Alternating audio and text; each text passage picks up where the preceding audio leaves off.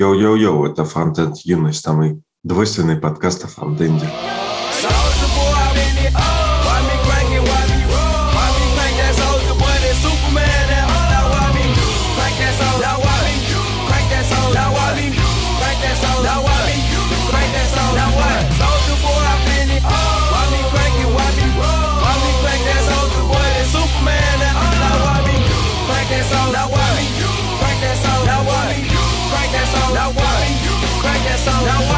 Мы сегодня вдвоем, все нас кинули. Мы сегодня вдвоем. А, я просто зарядку не сделал, поэтому немножко потупливо, как а, Игорь Николаев и Наташа Королева. Или, наверное, уже как Наташа Королева и Тарзан. Ты кто, Саня? У них с Тарзаном там вроде тоже все не, не так гладко. Эм, тогда Анжелика Варум и Агутин Леонид. Кстати, я не знаю, что, как там у них делишки. Ну, он на голосе ставит ее песни, поэтому думаю, что ок. Ну что, начнем сразу с TypeScript. Важные новости. Новый вышел TypeScript 4.5. Я так понимаю, пока что, видимо, бета. Что там появилось? Я нашел. Вроде не, не пишет, вроде нормальный, прям что-то решил, что да. бета. Обычно они как-то через бета выпускают. Ну да, кстати, походу прям релиз вышел. Я просто э, сделал npm install TypeScript. Хотя, наверное, есть в npm просто команда, которая ставит 4.5 и 2, даже уже 2 минора вышло. Ну, два патча вышло. Да там вообще уже 4.6, походу, появилось. А угарно, да, что а, они вот презентовали 4.5, а я скачиваю, а там уже два патча. Ну, походу, есть версия 4.6, но она, видимо, еще не опубликована в NPM, да. Есть только на GitHub, и вот как раз, видимо, 4.6 сейчас в бете, а в 4.5 у нас появилось много всего интересного. Я нашел трейдик некоторого Барин Бритва. Ой, Борис, э, или как он? Борис Бритва. Это же из фильма Гая Ричи. И что он рассказывает? Короче, это какой-то JavaScript-разработчик. Написано Microsoft MVP не знаю, что бы это ни значило. Хобби, паркур, акробатика, мотоциклы, актерское мастерство. Ну, удобно. Даже не надо готовиться, просто перечитать чувака и все. Переехал в Питер чувак. А, вот написано, что он работал в ОККО, Сбертех, еще много-много где. Ну да ладно, не суть. Короче, любезно предоставил нам этот человек разбор того, что произошло в новом TypeScript версии 4.5. Он говорит, не так много фич, но типа погнали, короче. Намного рефакторинга, честно. Да. Появилась проверка на наличие объекта приватного поля. То есть э, в объекте ты можешь через а, ну, в классе, получается. А, там, короче, смысл в том, что ты можешь в методе класса, видимо, проверять, э, ну, использовать приватные методы свойства. Или, ну да, да, э, что типа странно, потому что приватное свойство, видимо, должно находиться только... Я, кстати, не знаю, как, как так приватное свойство, которое через решеточку определяется, ты же его, по идее, ну, должен иметь возможность использовать в этом же классе. Так, кажется, тоже. А, mm-hmm. О, ого. Короче, да, не совсем так. В общем, фишка в том, что, да, если ты обращаешься к какому-то другому классу, то ты все равно можешь у него проверить через оператор in, как минимум, а, есть ли у него какое-то приватное свойство. Угу. То есть я не уверен, что ты имеешь к нему какой-то, может быть, доступ, но то, что оно там присутствует вообще в целом, ты можешь проверить. То есть, типа, сделать там решеточка имя твоего поля, in, и указать вот этот класс, и узнать, есть ли в нем это приватное поле. Вот. То есть, видимо, доступа к нему, скорее всего, нет, но можешь просто удостовериться, что оно там есть. Не очень понятен смысл, конечно, этого всего. Вот. А, прокачали темплейт стринги еще больше, и я так понял, что теперь можно подставлять, то есть теперь будут резолвиться типы корректно по, а, ну, если вот ты к чему-то, какому-то свойству или еще чему-то такому обращаешься через э, строковый литерал, то теперь ты можешь получить тип этого получившейся сущности. То есть с этого объекта, например, по ключу вызываешь через строковый литерал что-нибудь там и какая-то своя переменная, то вот TypeScript разрезолвит эту переменную и определит тип итоговой переменной. В общем, составные такие ключи можно использовать. Это ни хера не понял вот с э, шаблонными ну, короче, смотри, даже с примерами. Ты можешь э, определить какой-то там объект объект, допустим, и у него а, я понял, что э, можно в типе определить э, template э, string и какие на вход он должен принимать переменные. Ты, грубо говоря, описываешь тип. И если у тебя, ну, если у тебя переменная равна какой-то вот тобой определенной э, шаблонной строке, то у тебя вывалится ошибка, если в эту шаблонную, ну, в твою переменную не передали переменные, которые нужно передать в шаблонную строку, видимо, как-то так. Да, ну тут в примерах сделано, что есть два интерфейса. В одном есть свойство type, и оно является типа string, э, какой, какой-то string success, и есть такой же интерфейс error, где есть э, тип string error. Ну, то есть как, какая-то строка, потом error. И, соответственно, в хендлере ты потом можешь проверить, ну, то есть тебе приходит либо success, либо error, но если ты проверяешь вот этот type на, допустим, Ты уверен, что это примеры от TypeScript? Кажется, что да. это вот Барин Бритва делал примеры, нет? А, ну, я так понимаю, что теперь оно работает просто. Ну, то есть ты можешь проверить, что если этот тип действительно у тебя включает какой-то success, то есть если это, например, пришел вот HTTP success, то он э, как TypeGuard типа разрулит, э, что это именно интерфейс success. Ну, угу. вообще довольно прикольная, конечно, тема. Я думаю, что это вполне себе можно где-то использовать. Понял, ого. А, то есть раньше вообще так уже работало, что можно было... Да, можно было уже так сравнивать, но тип как бы не резол... Ну, то есть здесь, видишь, получается прям реально как будто ты удостоверился, что этот тип именно такой. Ну, то есть это как TypeGuard работает, и это прикольно. Так, в общем, Ух, что там? Мне кажется, Рома, когда садить, будет вообще охуеть. А ты будешь Кай, садить, да, нормально. А, ну нормально, да. Ну, блин, сложно реально объяснять без... Э, да, ну, грубо говоря, ты можешь указать э, свойство какую-то маску, и по этой маске потом определять, что это вообще за тип. Угу. Выглядит круто. Дальше появился еще один флажок, называется Preserve Value Imports. Э, я так понял, короче, такая тема, что раньше ты, допустим, в каком-нибудь Svelte или Vue э, мог импортировать какие-то штуки, которые не использовались в дальнейшем, но нужны были в бандле. Раньше Webpack там какой-нибудь выпиливал тебе ну, все неиспользуемые штуки, и, соответственно, если у тебя импорт какой-то есть, который нигде не используется, Webpack его выпиливал, ну или там кто-то TypeScript компилятор его выпиливал.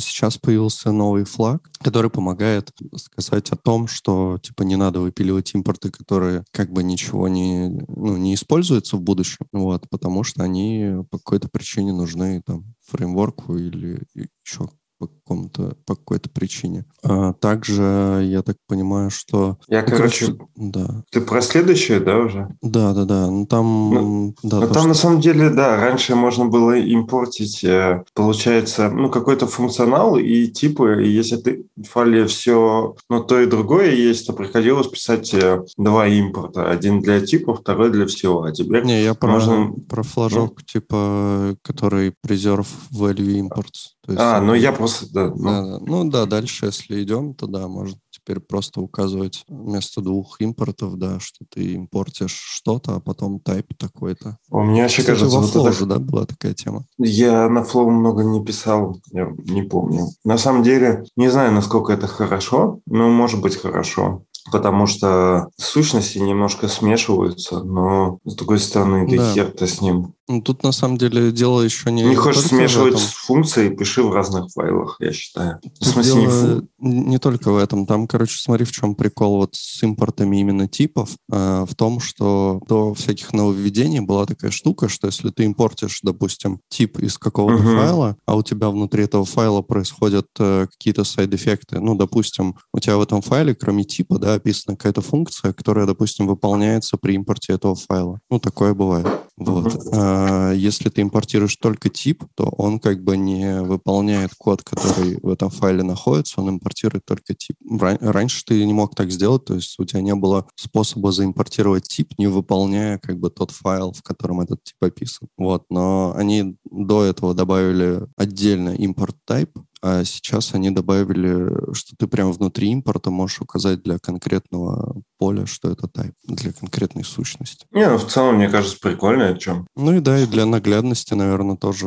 довольно удобно использовать. Просто пишешь, что это type, и ну, как-то самому будет лучше. Ну, я даже немножко забираю свои слова. Мне кажется, что условно инструмент нормальный, а уже как его там использовать, пусть разработчики решают. Вот я говорю, что в принципе, мне кажется, что не надо в целом хранить, э, кроме, ну, стараться только типа хранить в файле и больше ничего не хранить. Так-то. Ну, ты можешь, ну, например, описать их отдельно, типы, да, допустим, но если у тебя какая-нибудь UI-либо, и тебе надо экспортнуть заодно типы какие-то, то угу. Не получится так просто все сделать. Вот. А, что там дальше? Короче, появились import assertions. Это такая штука, которая позволяет после импорта указать через assert, типа, что это за тип. Я не очень понял, точнее, видимо, не, не что это за тип, а какое расширение у файла, насколько я понимаю. То есть, грубо говоря, ты можешь указать импорт что-нибудь from там какой-нибудь файл, написать э, assert type JSON, и он заимпортит из JSON. Но вообще, мне кажется, что это какой-то, короче, не очень понятно зачем, потому что вроде и так не должно быть никаких проблем, если ты расширение файла указываешь. Надо было Барри на бритву звать в гости вообще.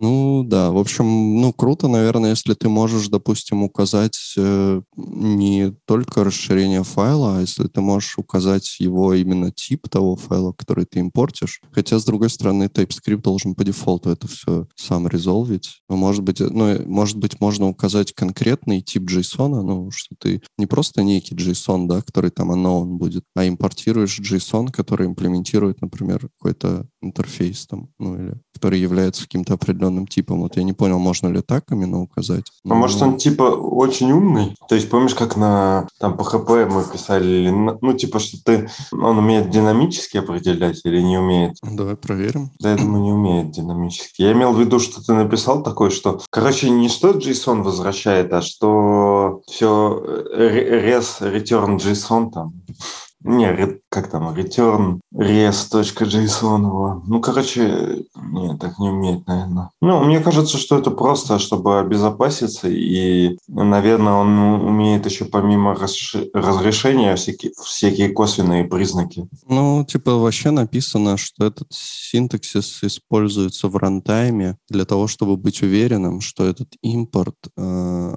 ожидаемого формата. Ну, то есть, да, ты, короче, можешь э, указать туда любой тип, я так понимаю. Я вот не, не очень понимаю, как это работает type JSON, потому что там можно указать type Fluffy Bunny.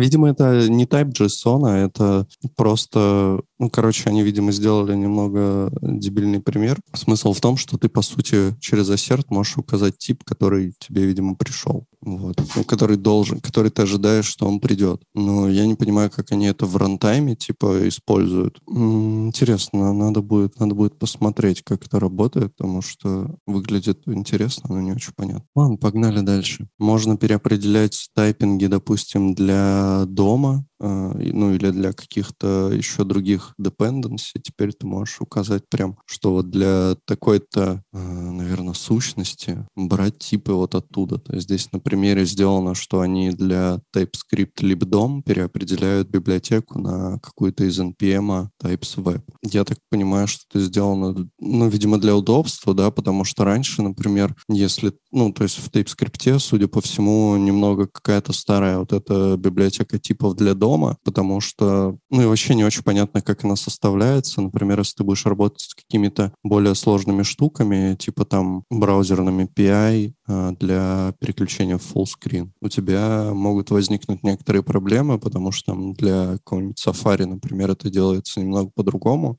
Тебе приходится как бы переопределять тип window там или что-нибудь такого, чтобы или документа, чтобы потом использовать то, что уже как бы давно поддерживается появляется, но почему-то все-таки нет еще в, ну, вот, в описании типов э, дома в TypeScript, ну, то есть то, что поставляется в TypeScript тайпинге. Вот, теперь это можно все легко переопределять, и вроде как выглядит довольно прикольно. Потому что у нас вот прям есть такие штуки, где мы, ну, берем до window там или что, документ, да, и говорим, что типа вот этот документ, это вот такой вот наш определенный документ, где ты его там расширяешь какими-нибудь свойствами для для Safari, допустим, или там для Firefox, что-то такое. Ну вот, круто, что, видимо, сейчас можно заюзать какую-то библиотечку из NPM с тайпингами, которые более подходящие под наши новые реалии. А, появился тип awaited, встроенный в TypeScript утилитарный тип. Это вот как у нас были всякие пик, omit там и прочее. Появилась такая же штука awaited, и теперь э, он более грамотно резолвит типы промисов. Например, можно для all указать, э, что... А, ну тут в целом как бы даже без, без awaited, э, я так понял, что TypeScript начал более корректно определять, ну, работать с промисами. Тут на примере promise раньше, если ты ну, объявляешь какой-то promise all, кидаешь туда несколько промисов, он тебе в итоге результат возвращал как то, что каждое из этих свойств будет либо результат промиса, ну, либо сам промис э, с этим результатом. Вот, сейчас он как бы для всяких promise которые вызываются через await, э, возвращает корректный тип, что это будет там, ну, допустим, число какое-то, да, если он знает это точно. Вот. Я так понимаю, что ну, просто лучше стала работа с промисами, и плюс появился новый тип awaited, в который ты можешь передать промис и получить, видимо, результат этого промиса. Плюс там, я так понимаю, что какие-то были проблемы с тем, что если у тебя промис возвращает промис, возвращает промис. Вот. Э, с TypeScript там, видимо, немного взрывался, и сейчас вот благодаря этому новому awaited типу, я так понимаю, что как раз-таки он э, возвращает чисто результат промиса, даже если этот промис находится в другом промисе там и так далее. Ну, такие штуки реально радуют, что они в TypeScript появляются. Мне кажется, немножко усложняет запись, но ну, так, ну да, там появился, по сути, но, новый тип, да, evaded, которому ты закидываешь промис, и он понимает, что у тебя в этом типе должен быть промис, которого ты дождался, ну, то есть уже зарезолвленный промис, то есть значение из промиса, а не сам промис. Там evaded даже, мне кажется, не совсем про промис, то есть там вот получается, что э, если ты в evaded сунул промис, в котором промис, тебе вернется все равно значение, которое там в самом конце вернется.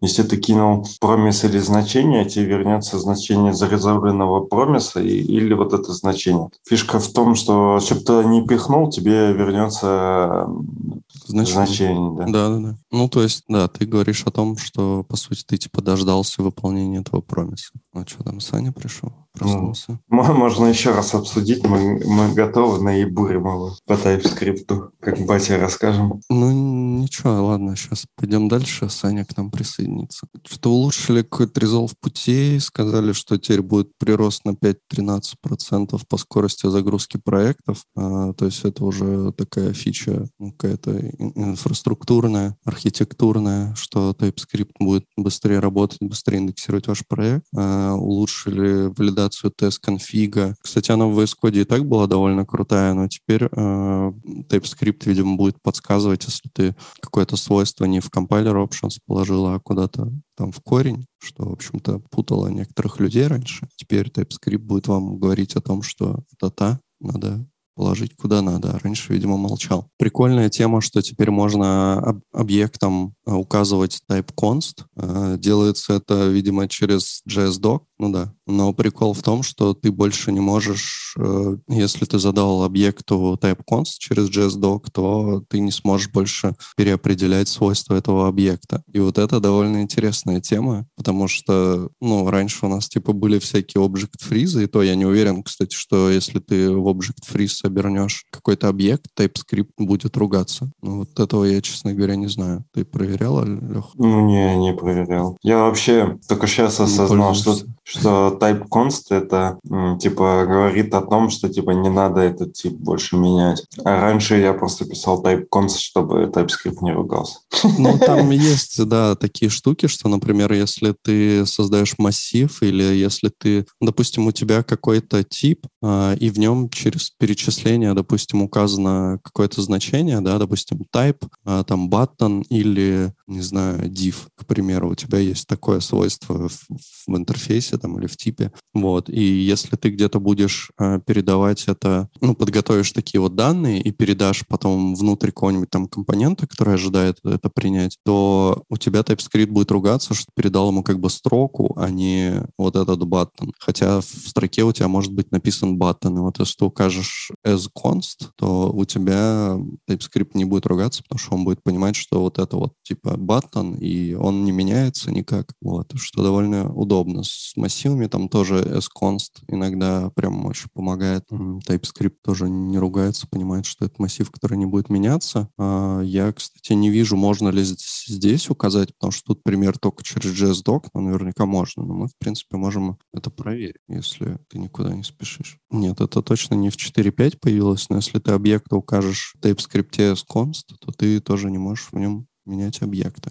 Не знаю, у меня, короче, не работает. Я пытался сделать как в примере, и через JSDoc у меня не срабатывает это ограничение, но как-то я об этом не задумывался. Если вы просто, да, пишете объекту sconst, то он будет, типа, уже неизменяемый. И, кстати, не знаю, вообще кто-нибудь пользуется этой фичей или нет, если в целях того, чтобы не менять объект, типа, чтобы сделать объект немутируемым. Так, ладно, погнали дальше. А, раньше IDE подставляла только название метода или свойства, когда ты описываешь а, какой-то класс, который наследуется от другого класса. Сейчас они тебе, видимо, TypeScript подсказывает полностью всю сигнатуру класса, вот, и стало удобно. Короче, теперь, я так понял, ну, для JSX они сделали еще примочки. А теперь, если ты указываешь... Э, да, короче, раньше была такая проблема, что если ты, допустим, э, пишешь в JSX какое-то свойство для компонента, ну, пропс какой-то, пишешь равно, и он тебе там... Ну, точнее, не равно, а если ты начинаешь писать, он тебе его подставляет, ну, TypeScript, полное название этого свойства. Ты как бы нажимаешь там Enter или что-то такое, и он тебе сразу ставит скобочки. И, например, для строк это не очень подходило, потому что, ну, строки там или ну, какие-то такие да, значения, они как бы не через э, фигурные скобки описываются. Вот. И раньше нельзя никак было на это повлиять, а теперь ты можешь, видимо, сам TypeScript будет понимать. И... О, Сань, привет. Привет. Вот, и, собственно, VS Code, видимо, тоже будет подсказывать. Э, мы тут про TypeScript, короче, трем пока. Теперь VS Code будет тебе, например, сам автоматом резолвить, что это за тип э, этого пропса. И если это, например, строка, он тебе не будет подставлять э, фигурные скобки, но будет подставлять э, кавычки для строк, например, и всякие такие штуки. И это даже настраивается. То есть если ты привык, там, не знаю, строки тоже указывать через фигурные скобочки, то, в принципе, ничто тебе не мешает это делать. Дальше появилась какая-то фича с, незар с незарезолвенными типами. То есть, если у тебя указан какой-то тип, и TypeScript еще его не проиндексировал, он тебе напишет, что это такой тип, а не, не как раньше, и что он еще не разрезолвен. Вот. И мне кажется, наверное, мы примерно все обсудили из нового TypeScript. Если, Сань, ты что-то там интересное видел тебе понравилось, можешь поделиться. Да, я смотрел, они там... Я уже, я, по-моему, одну только штуку смотрел. Про промисы понятно, что они там, типа, улучшили, добавили какой-то weighted type. Но я думаю, uh-huh. вы все это уже обсудили поверху, потому что оно все там Да, но у нас описано. тут есть э, два момента, которые мы А мы, мы, кстати, с, мы с Саней... Ну да, можно это обсудить. Можно потом в конце топы подвести. Мы, мы на самом деле с Саней перечитали... Саня перечитал треды с Твиттера, где чувак все объяснил. Поэтому мы я можем не перечитывал, бы я основывался сказал. На ну... его, да. Вдохновлялся его трендом. Это, это, это похоже, как э, когда в школе выходит, э, и тебе нужно сделать краткий пересказ, а ты типа книгу не читал, такой подглядываешь и своими словами рассказываешь. Короче, есть несколько вещей, которые не очень понятны. А, из последнего это вот то, что ты можешь для объекта указать через JSDoc type const, и он типа станет немутируемым, но mm-hmm. при этом вот прям в плейграунде мы пытались это сделать, и оно не заработало. Но с другой стороны, если ты с const объекта укажешь, просто вот прям TypeScript, то все окей. Вот. Ну, это ладно, это не так важно. Вот более интересная штука — это import assertions появился, mm-hmm. что ты можешь за импортированным сущности указать тип. Mm-hmm. И Есть вот такая. не очень понятно, типа в чем прикол. То есть это чисто для JSON сделано, чтобы ты мог JSON сразу за, ну, указать, какого он типа. Ну, ты не забывай, что есть ECMAScript, Modules, которые до этого вообще не поддерживали JSON по факту вообще никак. Угу. Вот, поэтому, как минимум, поэтому появились эти ассерты. Ну, и в дальнейшем они же планируют расширять и добавлять туда и чуть не, ну, наверное, WebAssembly, WebAssembly Modules и вот это вот все. И mm. поэтому, поэтому ассерту будет определяться просто, что браузер вообще делать с этой штукой. Да, кстати, одно из важных дополнений, э, как раз Барин Бритова пишет, что в 4.5 э, не попала поддержка ES-модулей для Node.js. Ее отложили до следующего релиза, посчитали сыроватой. Там же ну, вообще, да. я, я так понимаю, что какая-то прям проблемка, да, у них э, с ES-модулями? ESM-модулями. Ну, конкретно в TypeScript, я думаю, что да. Ну, как бы они Нет, проходят весь тот путь. В JavaScript в целом, там, в ноде, они же так что-то там... Ну, они уже... Node.js уже прошел свой большой обширный путь по миграции и по э, работе с этим всем, с интеграцией, переплетением этих CommonJS, ECMAScript, еще там как в package.json указан, как у тебя файл называется, там MJS, JS, вот, а TypeScript в это все надо будет это въезжать. Ну, вот, вроде даже что... типа в ноде они где-то или там в каком-то TC39 где-то там писали, что, короче, чоки, не, все хуйня, короче, эти импорты. Что-то мы тут что-то придумывали. Оно работает не так, как хотелось. Ну, может, я что-то путаю, но мне кажется, что что-то там не, не все так гладко. Используют не так, как хотелось бы. Может быть. Ну, еще про либо вы тоже же обсудили, я надеюсь. Ну, типа, что там можно теперь... Ну, тоже сто пудов в этом трейде было про то, что ты можешь теперь э, тайпинги для твоей среды, типа браузера или чего-то, прям самому писать, э, импортить и указывать, как обычный, короче, TypeScript э, тайпинг для какого-нибудь TypeScript модуля, ты можешь также указать модуль для твоего, там, для твоей среды, типа браузер, и там туда положить свои global definition для этой среды в TypeScript. Тоже. Угу, да, ну, кстати, на самом деле, ну, мы обсуждали, да, но, возможно, не до конца, но в том плане, Ну, что... либо мы не поняли, что это можно так использовать, либо там вообще такого нет. Не, ну, в, в целом, а, мне, мне казалось, что раньше как-то тоже можно было, но раньше ты мог, наверное, чисто там взять и переопределить какой-то тип и настроить TypeScript так, чтобы он пошел там и э, подцепил тоже эти тайпинги для, например, дома, да, какого-нибудь там еще что-нибудь. Но эти тайпинги у них как будто бы, они же где-то их привозили прям всегда с собой железно на тебя. Угу, вот. угу. А тут, видимо, они это решили расширить. Ну, круто, это удобно. Прям мы, мы вот переопределяем в некоторых местах, поэтому удобно, наверное, было бы так сделать. Что именно вы переопределяете? Mm. Ну, или, не знаю, там, скажи я хотя бы. Могу, не, я тебя могу прям сейчас найти... Что, у вас TypeScript была первой О. темой? Да. Или уже нет? Да-да-да. Ну, короче, вот, допустим, мы переопределяем тип э, для документа, ну, документ, да, Допустим, мы туда добавляем WebKit Exit Full Screen и WebKit Full Screen элемент. Угу. То есть этого нет как бы в стандартных тайпингах TypeScript для дома. А там есть Exit Full Screen? Да, да. А почему вы полифил не сделаете? Ну, ты имеешь в виду, типа, переопределить... Э, ну, в начале, в, в, в, в нормально в начале, типа, добавить, что, типа, Exit Full Screen, если его нет, добавить, и э, в нем, типа, пытаться искать, что это. Ну, чтобы сразу использовать нормальные API, которые, ну... Кстати, я думал, что у Chrome есть же такое. Уже нет, Exit Full Screen там. Это, по-моему, для Safari, если я для Safari? помню. Да. Mm. Короче, может быть, уже в последнем там Safari все окей, но не знаю, короче, может быть, если бы мы использовали какой-то вот там появился ES2020 или там что-то такое. Uh-huh. Ну, короче, может быть, можно как-то это было по-другому разрулить, более по-человечески, но, в принципе, работает. Мы, типа, да, определяем прям документ. Даже, мне кажется, не только еще что-то где-то переопределяли. Ну, точнее, доопределяли. Я не знаю, я так посмотрел, на самом деле ничего такого, что в корне поменяет мою жизнь, э, нету. Ну, как бы вот эти автозаполнения JSX, ну, хер знает. Там все остальное более-менее такое рефакторинговое. Но вот про промисы, да, прикольно, конечно, но я надеюсь... Ну, как бы сказать, я этого не замечу, мне просто будет легче жить жить. И, ну, это вот такие изменения, которые как бы улучшают, да, но ты не чувствуешь этого, потому что ты это не особо применяешь, это как бы под капотом. Да, ну, скорее всего, это не для... Ну, в смысле, просто часть людей как бы выдохнет с облегчением где-то, но не ну, все. Вот, а меня... Не, ну, э, ты что ты ожидал от языка? Типа, что э, они там тебе добавят, я не знаю... Ну, три, три восклицательных знака ожидал там. Или через... Сколько можно там... Подожди, недоумевающие восклицания, знак вопроса и знак восклицания. Так уже я жду программирования на Emoji когда уже? Уже же вроде есть, да, первые там какие-то подходы. Может, тебе Brainfuck зайдет?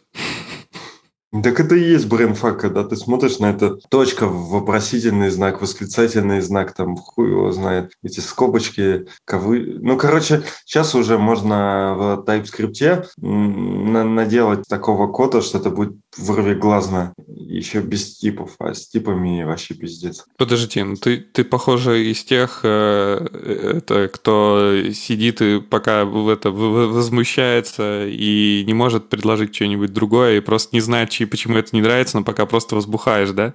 Не, я знаю, почему не нравится. Ну, потому что это сильно отличается от того, что было, и немножко нагружает э, мозг. Ну, то есть язык в самом начале развития, он был довольно простенький, там, точечка. Ну, короче, у тебя была большая часть, это, ну, грубо говоря, название там переменных свойств и так далее, и вот этих э, конструкций вызова было не так э, много. Вот за последнее время их стало намного больше вся, всякого этого лю, лютого дерьма. Ну, лишь колесен. Ну, это вот как сравнивать синтаксис, э, какой там язык-то потрясающий. Так радуйся, Алексей, язык развивается. Да скоро станет как этот, э, как язык э, Брагилевского. Ага, блин, как, как, как Хаскель станет скоро. Потрясающий язык, я думаю, ты сейчас Дельфи скажешь. Почему-то многие, короче, э, прям это как-то рукоплескают. Но это в основном люди достаточно взрослые. Дельфи? Да. Серьезно. Я уже раза два или три за неделю неожиданно встречаю от разных людей мнений про Дельфи. Удивительно прям.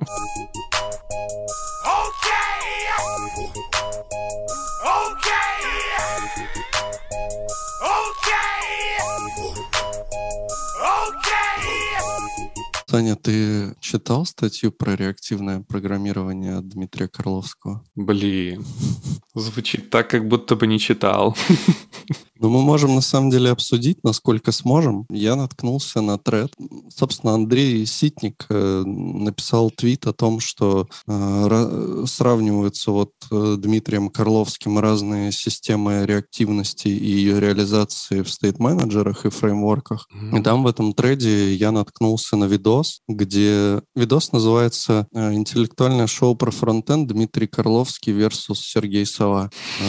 Это, наверное, одно из самых странных видео, которые я когда-либо видел. Там, в общем-то, сидят за, за столом Дмитрий Карловский, Сергей Сова и еще один человек, который, типа, работает в Facebook. А ты, ты не смотрел этот видос? Я только вообще пару минут, наверное, нет. Короче, трэш полный. Ну, в том плане, что, окей, там, Дмитрий и Сергей нормально, в принципе, ну, там, в, своей, в своем каком-то видении мира обсуждают э, state э, там, всякие фреймворки, э, реактивность, там, виды, виды, способы там, программирования и так далее. И в этом плане, ну, как бы все окей. Там есть еще один человек, э, который типа работает в Фейсбуке, и мне кажется, что этот человек там явно не в себе. Ну, то есть это прям, ну, типа очень странно смотрится. Он, когда начинает говорить, ты такой думаешь, блядь, что вообще происходит? Вот. А, но в целом, ну, как бы вот в этом видео как раз-таки, я так понимаю, Дмитрий Карловский начал рассказывать про всякие такие штуки типа объектно-реактивного программирования, вот, что, мне кажется, его собственное понятие в программировании. Не уверен, что оно где-то существовало раньше. Возможно, возможно, где-то оно и есть. Но нет, даже на самом деле на Википедии есть, хотя нет, это реактивное. Объектное реактивное программирование. Вот первая же ссылка, статья на Хабр, mm-hmm. и где, которая начинается со слов Дмитрий Карловский, представляет написал статью не он, но, короче, я так понимаю, что это его личное определение какого-то вида программирования. Вот. Он рассказывал, что объектно-реактивное программирование — это, по сути, смесь объектно-ориентированного программирования и реактивного программирования. Довольно тяжело было понять, э, мне, по крайней мере, что вообще это из себя представляет, но я так понимаю, что одно из таких типа проявлений объектно-реактивного программирования он считает MobX, то есть где у тебя есть объекты, но при этом объекты эти реактивны. Вот. Во вообще видос я прям всем советую посмотреть. Он э, как минимум интересный в каком-то плане. Э, интересный благодаря тому, что э, люди рассказывают, как они считают, что там, например, должен делать management и, и что такое вообще state, допустим. Является ли просто объект, описанный в коде state там, там, и всякое такое. Вот. Довольно интересно все это послушать, посмотреть. Так что мы ссылочку приложим. То есть Вообще... живая дискуссия, да, типа такая? Да, да, да. Можно обзор заснять. С, налетом наркомании. Можно заснять. Ну, там видос два часа, я боюсь, это будет довольно обширное видео. Смотрим полчаса.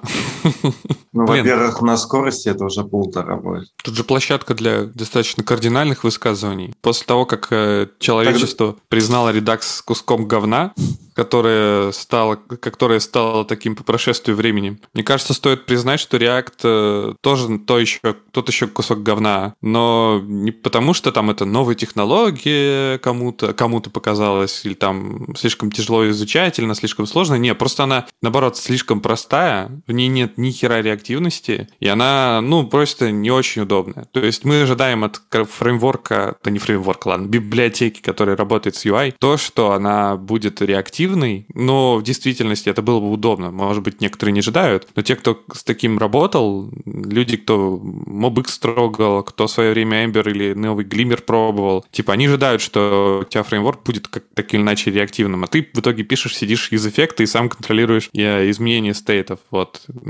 И это вроде маленькая штука, но она уже разрослась, мне кажется, катастрофически. Ну, по крайней мере, вот этот вот костыль, связанный с недореактивностью фреймворка, он выливается в то, что типа люди просто сидят и синкают все-все-все, все состояние компонента сами. Ну да, в этом смысле я с тобой согласен. А, я даже видел где-то шутку, что типа 80% своего времени я пишу юз-эффекты. на работе. И, ну, это, конечно, не совсем так, но, в принципе, шутка, да, как раз имеет под собой некоторые основания, потому что реально юз-эффекты все эти, ты сидишь, прокидываешь туда депсы, там что-то меняешь, там закладываешься на другие депсы, это прям иногда, когда сложный какой-то компонент, действительно, у тебя уже ну, появляются проблемы. Ну, как бы тут можно воспользоваться как раз-таки менеджером состояния каким-то. Ну, все ты не вынесешь. Эффектор. Ты забыл, Саня, ты момент так запорол просто... Эффектор. Это, um, у Сани есть два продакт плейсмента за подкаст. Это сначала GraphQL, а потом эффектор. Видимо, Три же, получается, Холли еще. А, да. Правда, у нас нет трансляции. Ну, Леха пьет из кружечки Холиджи.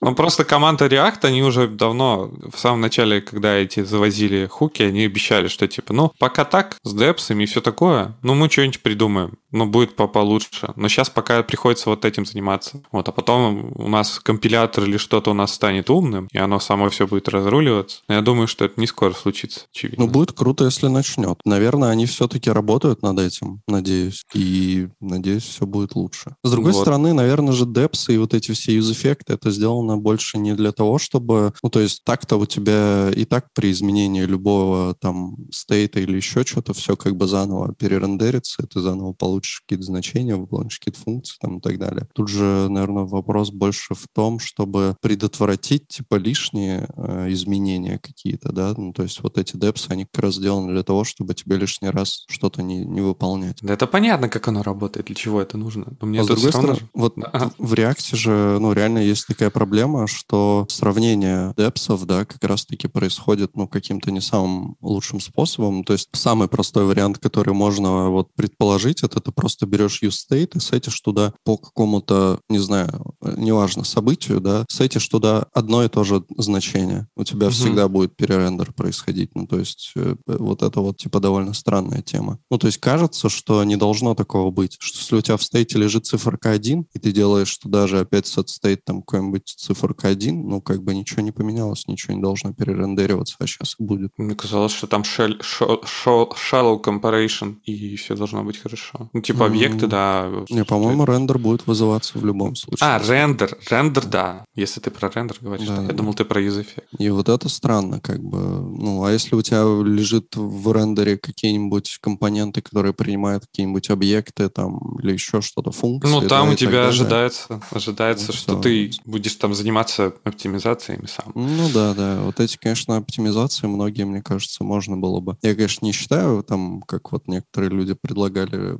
этот React мем, в React мема оборачивать все, все компоненты, которые только у тебя есть. И есть еще люди, которые в use мема и в use callback оборачивают все, что только можно. Но с другой стороны, блин, понятно, почему люди так делают, потому что, блин, ну, типа... Ну, вопрос не в этом. Вопрос, вопрос в том, что нужно делать оптимизации производительности тогда, когда у тебя проблемы с производительностью, а не заранее на это закладываться. По крайней мере, документация React об этом говорит, и ее опыт разработки тоже. Ну, да, да. То есть вот к то тебе, например, если там все подряд будешь оборачивать, особо претензий нету. Но, например, есть проекты, где ну, не требуется такой уж слишком сильной производительности. И оборачивать все в React мема себе дороже. Потому да, что, во-первых... Да. Не, об этом мы, речь. Мы просто вот э, когда обсуждали этот момент про, э, про use мема, там use effect, да, блин, ну, поняли, короче, про use мема обсуждали, use то мы... Да, и use callback. Use imperative handle. Короче... Это другое. Давайте я так скажу. Когда мы обсуждали use мемы и подобные хуки, что такое подобное, пусть каждый сам придумает. Короче, когда обсуждали use мемы, думали, что это типа может быть э, неудобно, если это неуместно, то есть если там много слишком, ну, не, нету разных переменных. И вот, короче, с точки зрения производительности мы говорили, что угу. не всегда может быть выигрыш. Да. Но мы не говорили о том, что помимо этого это неудобно читать. Если ты как бы все оборачиваешь в use мема, то это у тебя дополнительные обертки, которые, в принципе, усложняют э, чтение. И поэтому и мне тоже вот не нравится, когда это используют бессмысленно, ну, необдуманно, а просто как э, подход, что нужно всегда это использовать. Ну да, но тут еще и перформанс как бы просаживается, если ты все подряд начинаешь оборачивать. А ты считал? Mm, ну, ты это есть... просто логически понятно, потому что, ну, если у тебя получается, на каждую переменную будет отдельная проверка. Если там какой-нибудь э, объект лежит, я, кстати, не знаю, как там объект, ну, в смысле, они же сравниваются по ссылке, да, просто? Ну, да. Вот, ну, как бы, и, в принципе, ну, наверное, это довольно быстро происходит, но в любом случае, ну, как бы, тебе все равно дополнительная проверка на каждое свойство.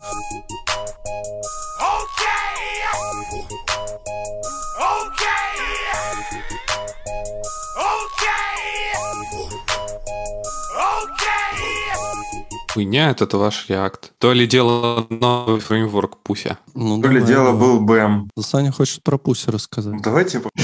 Давай, Леш, что ты там хотел сказать? Да нет, я хотел Или сказать, ты... что BEM-то лучше был. Тоже.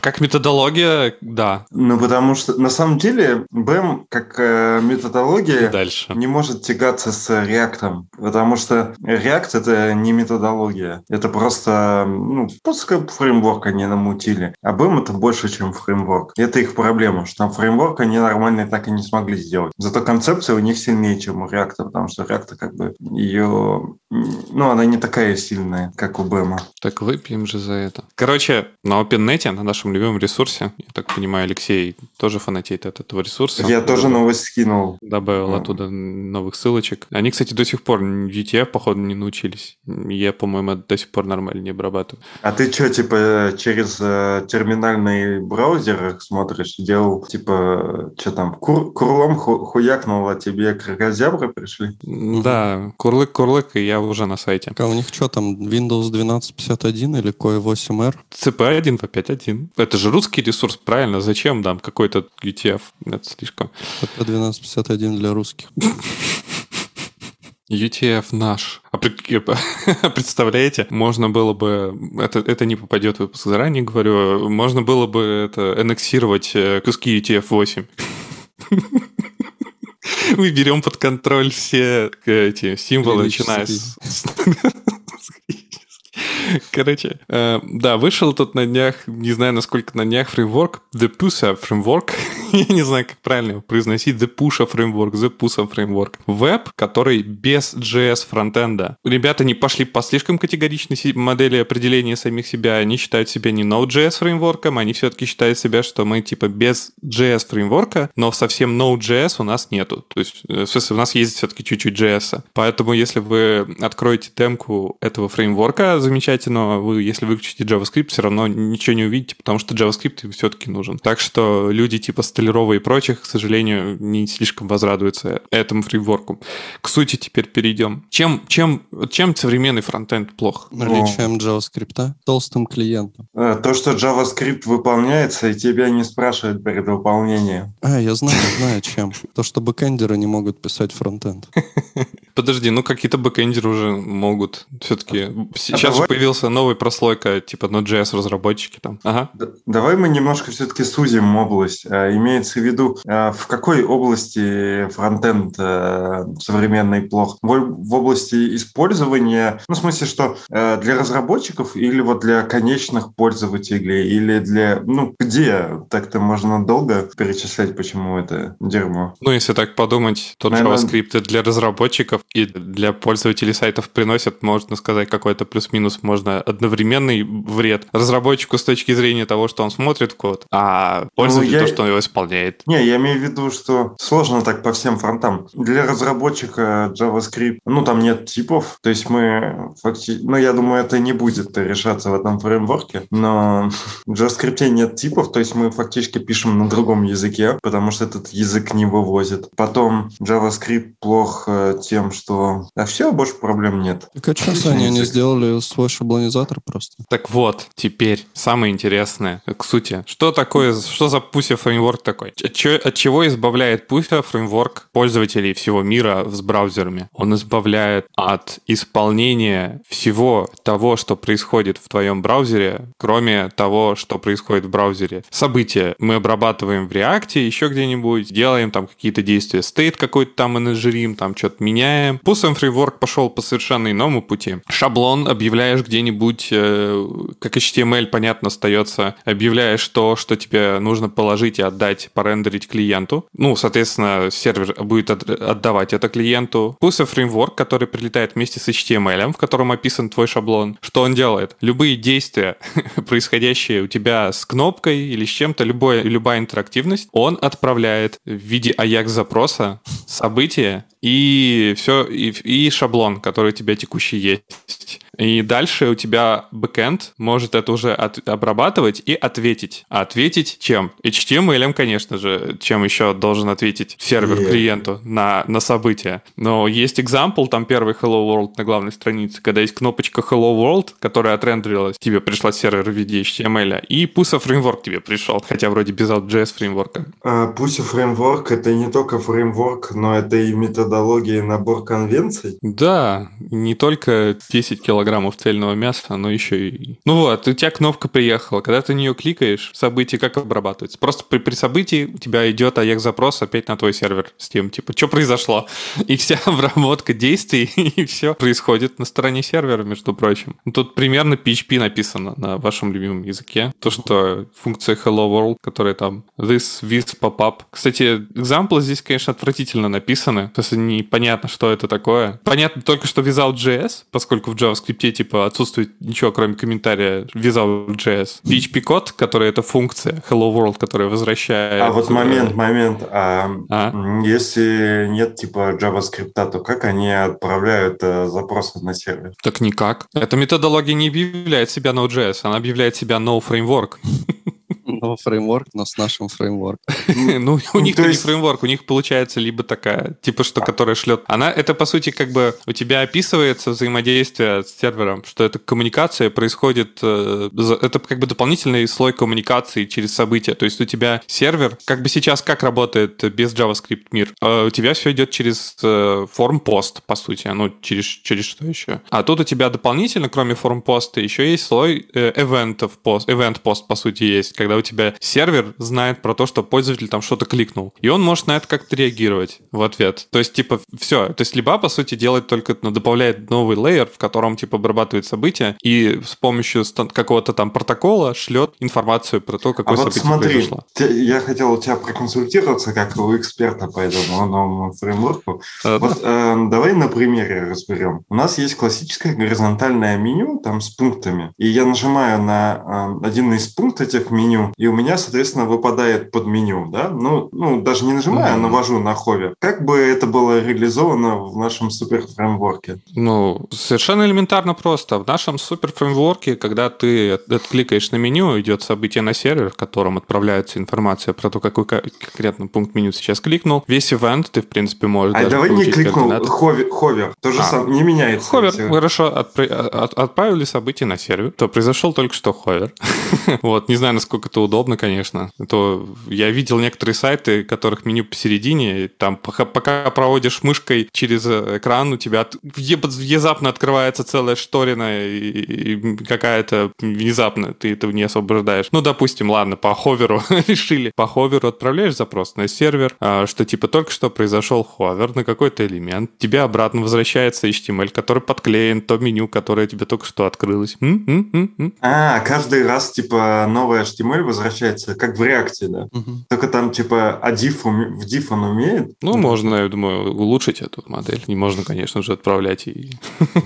Трэш какой. Ну да, по сути, вернется HTML нового меню, где уже будет этот пункт раскрыт. А только вот э, такой вопрос. Э, а что делать, если... Вот очень же часто люди скачивают себе страницу. Вот, например, я э, решил поехать в... Ну, полететь на самолете. И я открыл в браузере э, страничку, и, соответственно, все, у меня интернет наебнулся, я лечу и Ой, решил на какой-нибудь... авиабилетов? Да, Aviasales. И, короче, я лечу и, не знаю, навел на какой-то пункт там или куда-то еще что-то JS да, и решил выполнить на странице. И у меня все наебнулось и пропало с вашим новым фреймворком. Ну, во-первых, зачем? А зачем тебе открывать страницу с интерактивностью офлайн? Понимаешь, просто тут получается интерактивность такая, которую нормально нормальные фронтендеры не считают за интерактивность. То есть, например, вот у тебя в тексте, да, в контенте может быть э, вот эта голубая ссылочка показать больше. Ты на нее нажимаешь, она просто типа открывается под катом, да, вот текст. И это как бы не считается какой-то там супердинамичностью. Это просто типа хайт шоу, да, и все. Но в данном фреймворке это будет какой-то трешак. То есть ты такой показ... нажимаешь на показать больше, и тебе просто вся страница грохается. Ну смотри, у тебя все равно любая действие как бы, этот э, фреймворк что говорит? Типа, что JS фреймворк не нужен, не мест. И по факту ты можешь это написать с помощью CSS?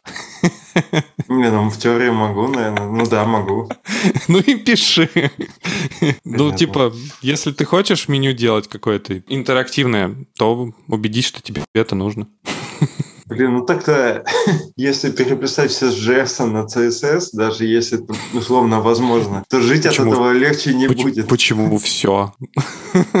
Меню какое-то такое, этот пример. Не самый показательный, давай другой. Ну, не знаю. Не, ну я вот говорил, что вот этот э, компонент, который show more там больше показывает, да, hide show, его же легко переписать, по идее, на CSS. То, наверное, да. Ну, хотя как, show more, э, expand -то. Ну, типа, да, можно же притвориться, что мы этот, не чекбокс, а этот... Ну да, чекбокс. Радио, Притворись, что, да, чекбокс. притвор- пишет. что ты чекбокс, да, и в стиле потом накидаешь в зависимости от того, как. Да уже какой-то чекбокс driven development будет. Блин, А вот, так, если, кстати, под- если подумать, то вообще такие Хуйня, штуки... хуйня какая-то, если подумать. Нет, не, если, по- если подумать такие штуки, типа экспандов и прочих, и ховеров, то вообще в теории вообще на самом деле, поскольку это довольно распространенная штука, странно, что сам этот, сама браузерная среда тебе такого не предоставляет. В итоге все равно костыли какие-то придумываются. Но по сути, нахрена мне в JavaScript отдельно вот это вот все, как это обрабатывать? То есть реально, ну если предположить, что где-нибудь в другом мире я это делаю, каких-нибудь других э, этих, ну меню, например, я не знаю, в десктопном приложении. Я же там не пишу обработку клика сам. Э, Зачем мне это? И меню можно было бы делать, меню везде есть. Ну, как бы это другой вопрос к э, браузерной среде, возможно, например. А Вам, Что кстати, не напоминает это BEM как раз? Ну, то есть в BEM же, Это- я помню, чуваки делали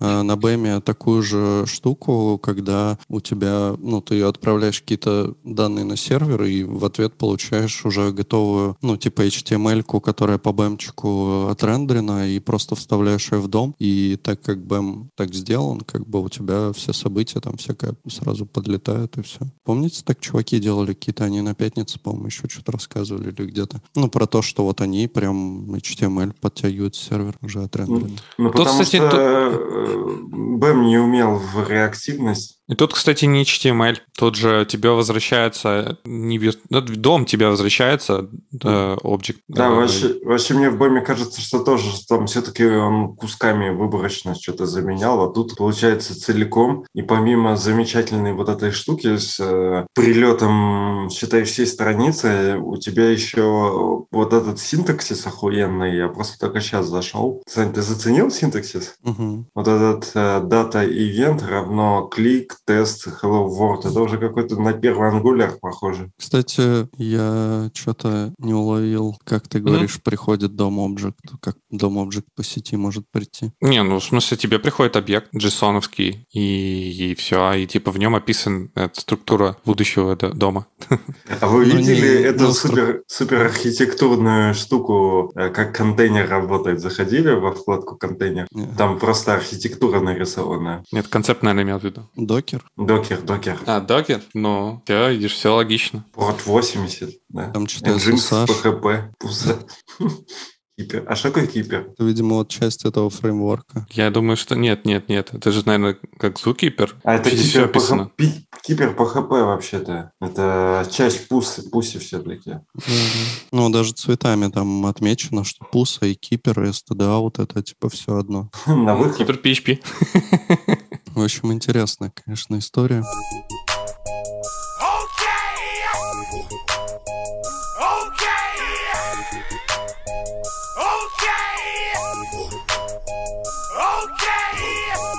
А я, да, могу быстро просто сказать. Мне кажется, прикольная тема, но мне по ней нечего сказать. Я ее закинул в э, темки. Короче, я так понял, что в Корее есть проблема, что э, делают какие-то скрытые камеры, вставляют в помещение, и люди активно жалуются, что их без их разрешения снимают. И ученые из Национального университета Сингапура и университета Йонсе Корея разработали метод выявления помещений скрытых камер при помощи обычного смартфона, оснащенного датчиком TOF, Time of Flight. Ну и пол- получается просто интересная тема, там можно на OpenNet посмотреть, тут даже какие-то схемы есть, но суть в том, что теперь ты, ну, как-то с помощью телефона можешь выпаливать, если скрытые камеры в помещении или нет. Куча видосов, вообще довольно интересная тема, можно прям доклад сделать.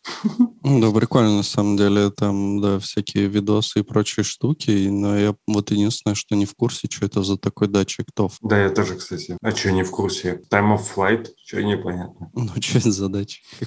Ос- Датчик глубины какой? Глубины чего? Под Это на водой? с- А ты на ссылку нажал? На- ну, я перешел даже там А, на да. какую-то Википедию на этот ТОФ, и что-то я все равно ни хера не Там понял. даже картинка есть. Отражение равно отражению, там D, CT на 2. Какой-то magnetic резонанс географ, созданный методом ТОФа. Ну, короче, я не знаю, что это за датчик. На русском, к сожалению, эту статью никто не перевел про ТОФ. датчик. TOF датчик расшифровывается как time of flight, он же датчик глубины или время пролетания камеры. Это специальный сенсор, который излучает свет и регистрирует скорость его отражения от объекта. А, зная время отражения на основе скорости света, можно вычислить точное расстояние до объекта, как это делает лазерный э, дальномер. Ну, я думаю, суть в том, что вот использование этого датчика относительно камер, что, видимо, камера поглощает как-то свет больше, чем другие объекты. И, соответственно, расстояние будет другое, скорее всего. Кажется, может, камера скорее что-то излучает. Вообще, мне кажется, в статье это написано.